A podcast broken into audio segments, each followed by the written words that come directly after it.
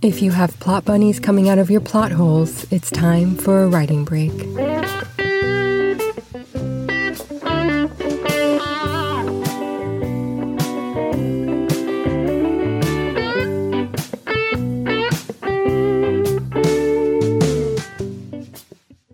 The writer strike continues.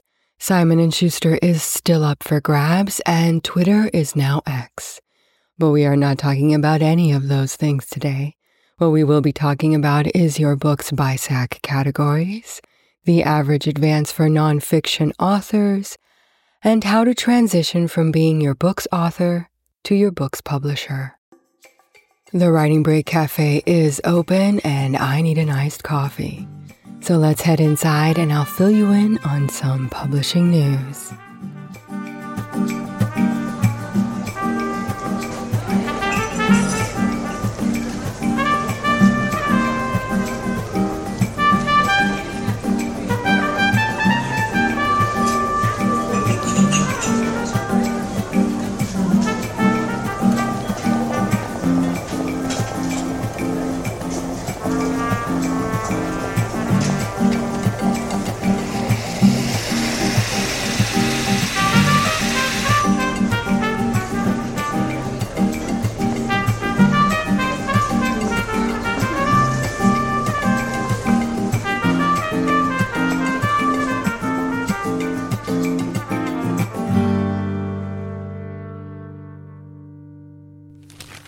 First, the shipping forecast.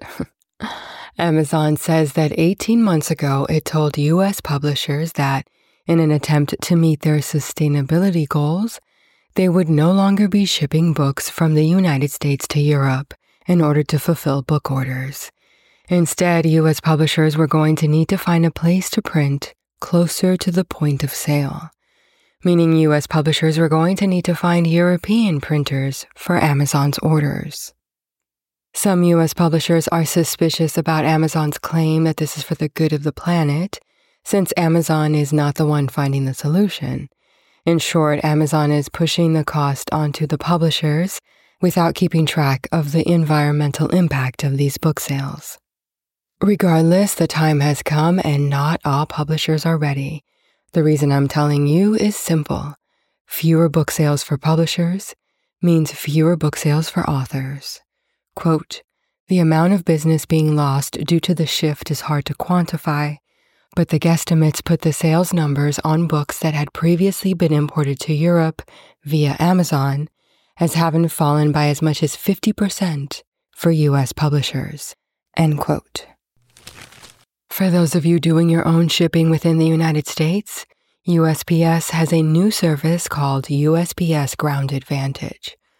While media mail is still cheaper, Ground Advantage is faster than media mail and might be a better option during the holiday season. Priority mail is faster and pricier than Ground Advantage, and if all of that seems pointless and nonsensical, you are living a charmed life with nary a post office in sight. Josh Bernoff, author of Build a Better Business Book How to Plan, Write, and Promote a Book That Matters, surveyed more than 200 nonfiction authors both traditionally and independently published, and found that their median advance for their nonfiction titles was $17,500. About 40% of the authors surveyed received at least 25,000 in advance. 23% of authors received at least 100,000 in advance. Publishers are more likely to offer a higher advance for books they believe will have strong sales. What might tip the scale in your favor is having a strong platform, such as a large following on social media or a successful blog. Authors of books on hot topics such as business, technology, and self help were also more likely to receive a larger advance. The book advance is just one factor in determining an author's overall earnings. In addition to the advance and royalties, Nonfiction authors often rely on speaking engagements and consulting work for income, and having a published book helps secure those gigs. Quote, a big advance isn't the only thing that matters in your publisher, but in general, the bigger the advance, the more attention and support you get from the publisher. And it's always nice to fund your book with the publisher's money. So if you choose to go with a traditional publisher, maximizing your advance is likely to improve your book's chances of success. End quote. Forbes released an article called Writing Careers Six Jobs to Check Out. Muse that I am, I thought, oh, this would be great to share during the next writing break. There were no witnesses to this, but I believe I shrieked in horror when I saw the first job listed. Editor. What does Forbes have against writers? I wondered. I love editing, everything about it. I especially love working one on one with authors. I live for it. It's my passion. And yet, to see editor listed as the first writing career option seemed extreme. It's not as though they listed the jobs in alphabetical order or something. The other jobs listed were technical writer, author, reporter, public relations specialist, and marketing manager. It is a bit of a fluff piece, however, the article does include the median annual salary, minimum required education, and job overview for each of these careers. So check the show notes for a link to that if you're interested. Now let's head to the overthinking couch to discuss one of the most important things about your book its genre.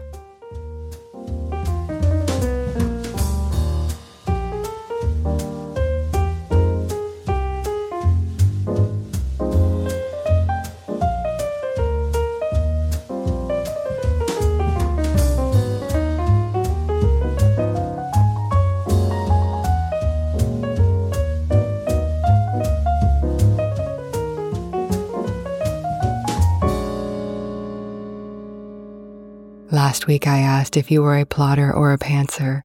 Most of you told me that you're pantsers, which is proof that opposites attract. Okay, so you're not quite certain how your characters are going to get out of the jam they're in, but do you at least know the genre you're writing? Really? Are you sure? I often work with authors for months and even years on the same title. After editing, they leave my inbox to work on their cover and interior design. Weeks or months later, they're back in my inbox and they're frantic. The wording varies, but the question is the same Under what genre does my book reside? This is when I know they've come face to face with BISAC, which is short for Book Industry Standards and Communications. BISAC subject headings is a system for classifying books by topic. It's used by publishers, retailers, and libraries. BISAC codes are useful for cataloging, marketing, and shelving books. Yet authors first encounter the subject headings when they're getting ready to release their first book. Here's an example of why an author might get frazzled. Let's say you wrote a science fiction book. There's action, adventure, romance, and even some humor. Well done. Now you look at the BISAC subject headings. There's science fiction, sure. But there's also science fiction with the action and adventure subheading, science fiction with the humor subheading, and romance with the science fiction subheading. You could select all three subheadings, but the order of selection is important as well. And if you select romance with the science fiction subheading, does that mean your sci fi is going to be listed as a sci fi novel and as a romance novel? Yes, but you don't want it to be listed as romance? Okay, don't select it, although you might miss out on readers seeking romance with some sci fi. Also, there's science fiction with the subheading Hard Science Fiction. What the heck is that? If you are traditionally published, your publisher selects your BISAC codes for you. I've seen times when the publisher doesn't choose the right code, and the book gets some one star ratings just because of that. For example, a romance was maybe a little too spicy for some people, and it wasn't labeled as such. Or an action and adventure is labeled as having humor, but it wasn't really all that funny. So if you are being traditionally published, you don't have to select your BISAC codes, but you might want to take a look at what they have selected for you. As an independent author, you don't have to select your BISAC subject headings until you're about to publish the book. And if you are a pantser, That might suit your style. Still, I encourage you to take a look at the BISAC subject headings to see what categories feel right for your current manuscript so that you're not caught by surprise when the time comes. Overthink it a little bit. That suits my style. You will find a link to the full list of BISAC subject headings in the show notes of this episode. And now, let's do some back to school shopping. Back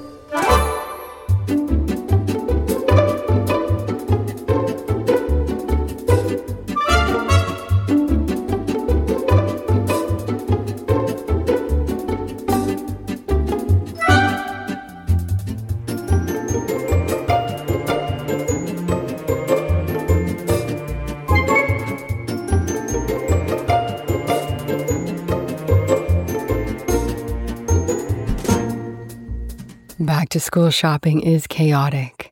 Parents and guardians want to select clothes and shoes that will last the school year. Every teacher requires a different set of school supplies, and wouldn't you know it, everyone showed up to the store at the same time as you did. Now that back to school shopping is not a part of my life, I miss it. Maybe not the treacherous three ring binders, but definitely the new pens, whose caps I swore I would not chew on, yet inevitably massacred. So, how do I get my back to school shopping fix? I visit donorschoose.org. No, not sponsored or affiliated.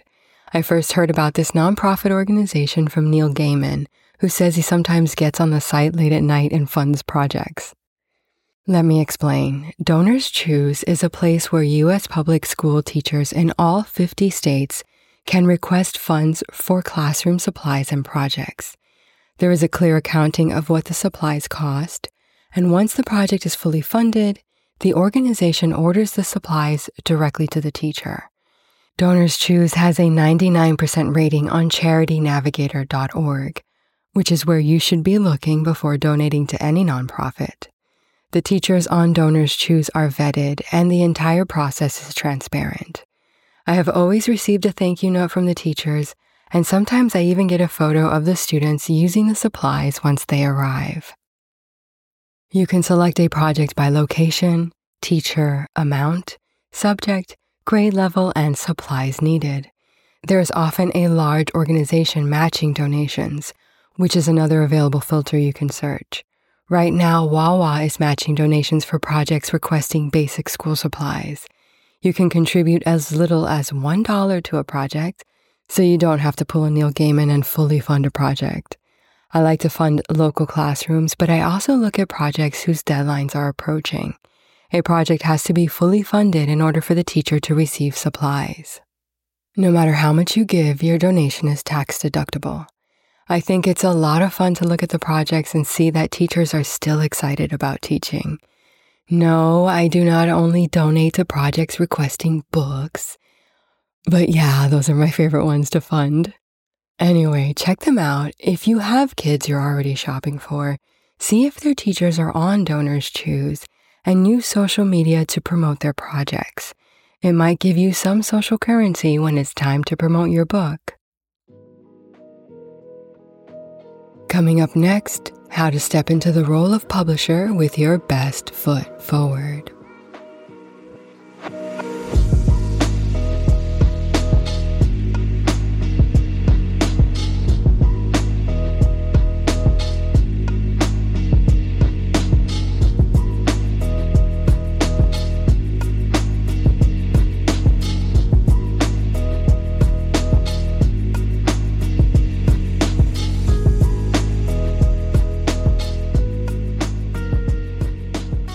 Once you decide that you want to remain an independent author, you've already started to think like a publisher. You've decided to acquire your own manuscript for publication. The next step is to decide how much of the production process you want to do on your own. Some of the authors I work with do as much as they can on their own, learning how to use software programs like InDesign and Photoshop along the way. Some authors decide to use hybrid publishers or small independent presses which we've already discussed. And still others build their publishing team from the ground up, selecting a cover designer, interior designer, and distribution company as they go. Your mindset does need to change a bit when you're taking on the role of publisher. You're a business now, which means you're going to have your mind on your money and your money where your mouth is. There will be challenging, expensive, and frustrating moments during publishing, and it is your passion that is going to carry you through to the end. Austin Ross, an acquisitions editor for a few different HarperCollins imprints, is also a published author.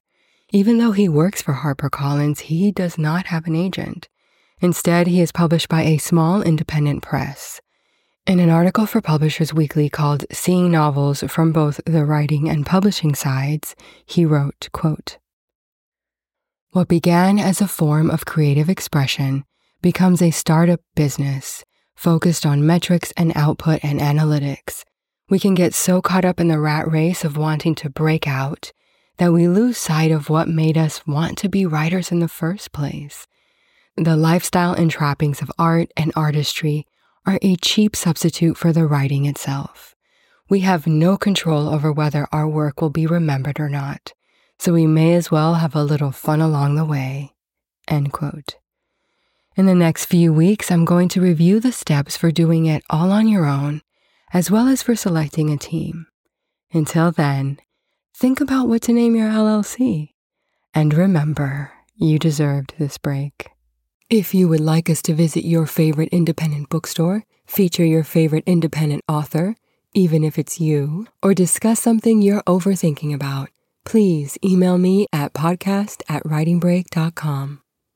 Thank you for making space in your mind for the muse today. Writing Break is hosted by America's Editor and produced by Alon Media, with technical direction by Gus Aviles.